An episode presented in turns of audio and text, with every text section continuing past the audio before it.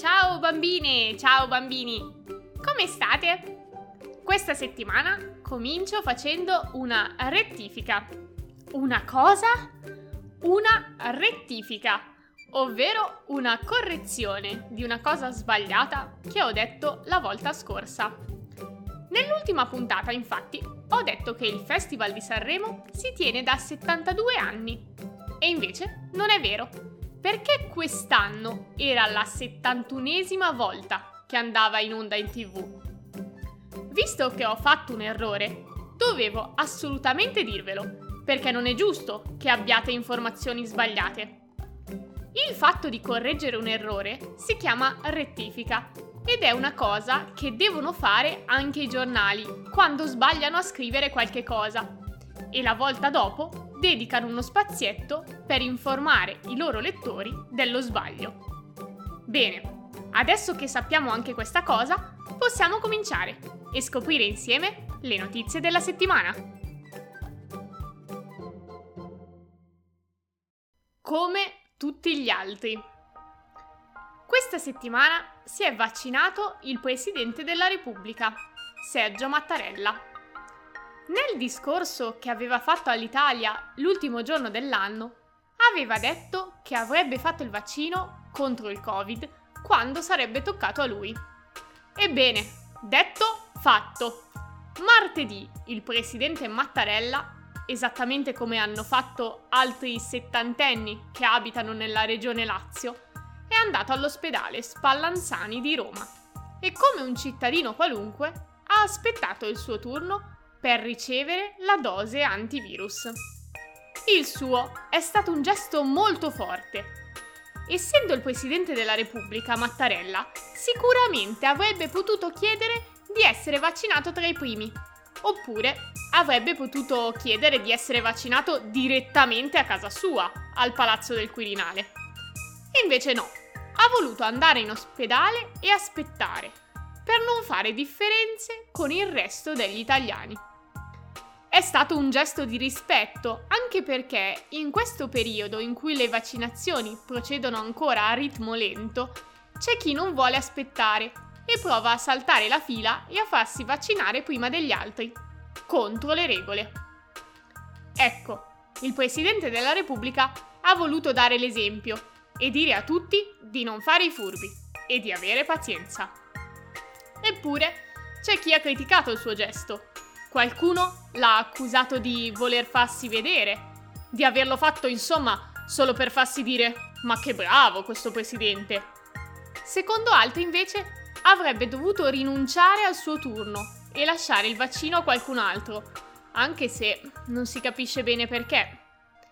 E voi che ne pensate di quello che ha fatto Mattarella?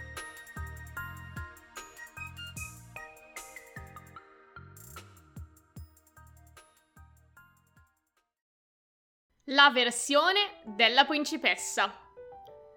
Prendete un principe e una principessa, metteteli davanti a una telecamera, fategli dire qualcosa di un po' inaspettato e il pasticcio è servito.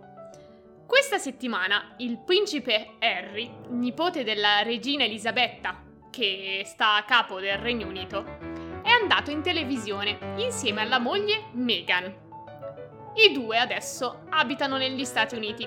Hanno rinunciato a usare i loro nomi reali perché hanno litigato con il resto della famiglia. Non contenti di essersene andati lontano dalla Gran Bretagna, però, Harry e Meghan sono andati anche in tv da una famosissima conduttrice e hanno raccontato un po' di fatti loro. Anzitutto hanno annunciato di aspettare una bambina, ma soprattutto hanno detto di quanto si trovavano male quando abitavano in Gran Bretagna, nel Palazzo Reale. Meghan, che è figlia di un'americana di origini africane e prima di sposarsi con il principe Harry faceva l'attrice negli Stati Uniti, ha detto di essere stata presa di mira per il colore della sua pelle e di essere stata più volte rinchiusa nel palazzo. Se vi state domandando se possiamo credere a quello che dice Meghan, o se magari sta esagerando un po', beh, la risposta è che non lo sappiamo. Questa è semplicemente la sua versione dei fatti. Altri sostengono invece che Meghan aveva un carattere impossibile e si comportava in modo molto antipatico nei confronti dei domestici del palazzo reale. In fin dei conti, però, a noi che cosa ci importa di tutte queste cose? Dobbiamo dire che a noi non importa tanto, ma dovete sapere che invece le vicende dei reali agli inglesi interessano tantissimo e pensate che questa settimana le prime pagine dei giornali inglesi, anche quelli seri, sono state tutte occupate da questa vicenda, nonostante di cose più interessanti ne siano successe parecchie.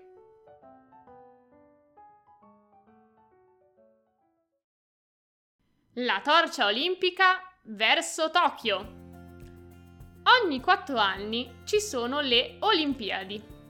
Ci sarebbero dovute essere nel 2020, ma la pandemia ha costretto a rimandare tutto. E così i Giochi olimpici di Tokyo in Giappone si disputeranno quest'estate.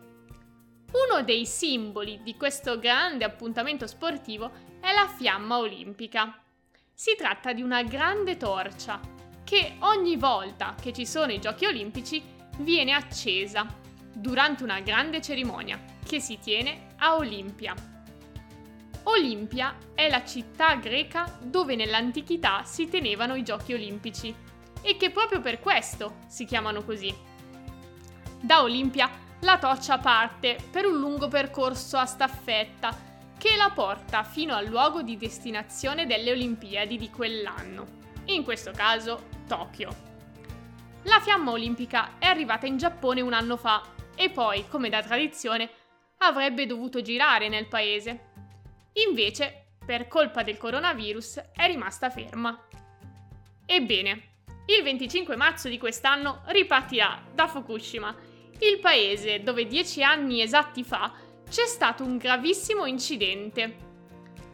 Alla staffetta della torcia, verso Tokyo, parteciperà anche la donna più anziana del mondo, una cittadina giapponese di 118 anni che a maggio porterà la torcia quando passerà dalla sua città.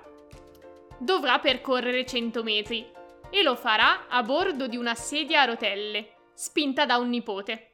Ma l'anziana ha detto che almeno un paio di passi li vuole fare e per questo indosserà un paio di scarpe da ginnastica nuove di zecca.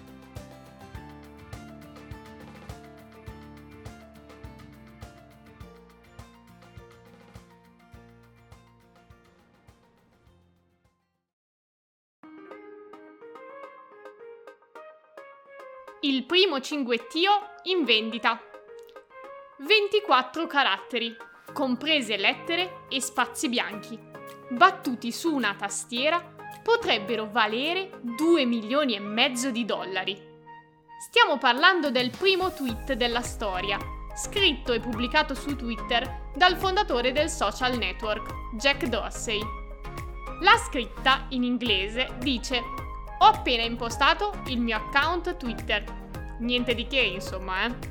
Eppure questa scritta è stata messa in vendita da Dorsey stesso e c'è chi per averla è disposto a sborsare milioni di dollari. Ma perché? E soprattutto, che cosa significa comprare un contenuto pubblicato su internet? In sostanza, chi compra un tweet ne diventa proprietario. Il tweet rimane visibile a tutti, ma viene identificato con un apposito certificato che ne dimostra il valore e permette di non confonderlo con delle copie esatte che su internet possono essere fatte facilmente. Il procedimento per dimostrare l'autenticità di un contenuto digitale è abbastanza complesso, ma è sempre più usato per dare un valore e mettere in vendita video, foto e post che in qualche modo sono un prezioso documento della storia di internet.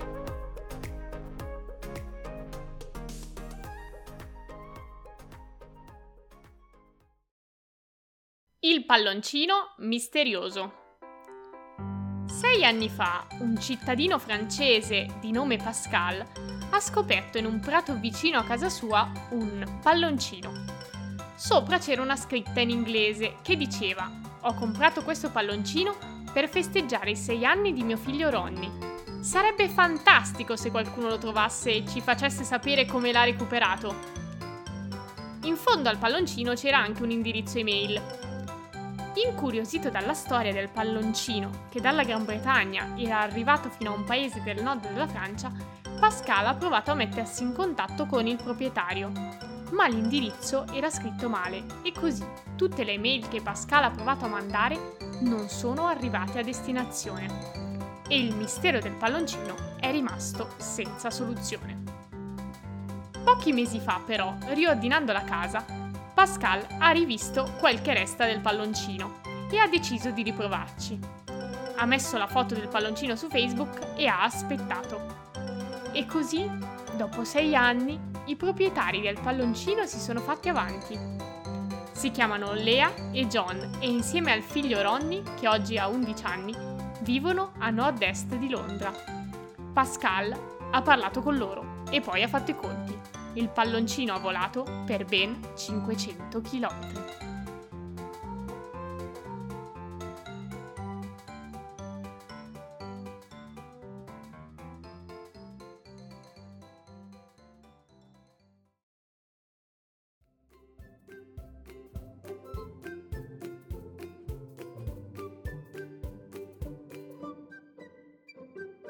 E con questa notizia salutiamo anche questa puntata delle notizie della Illy.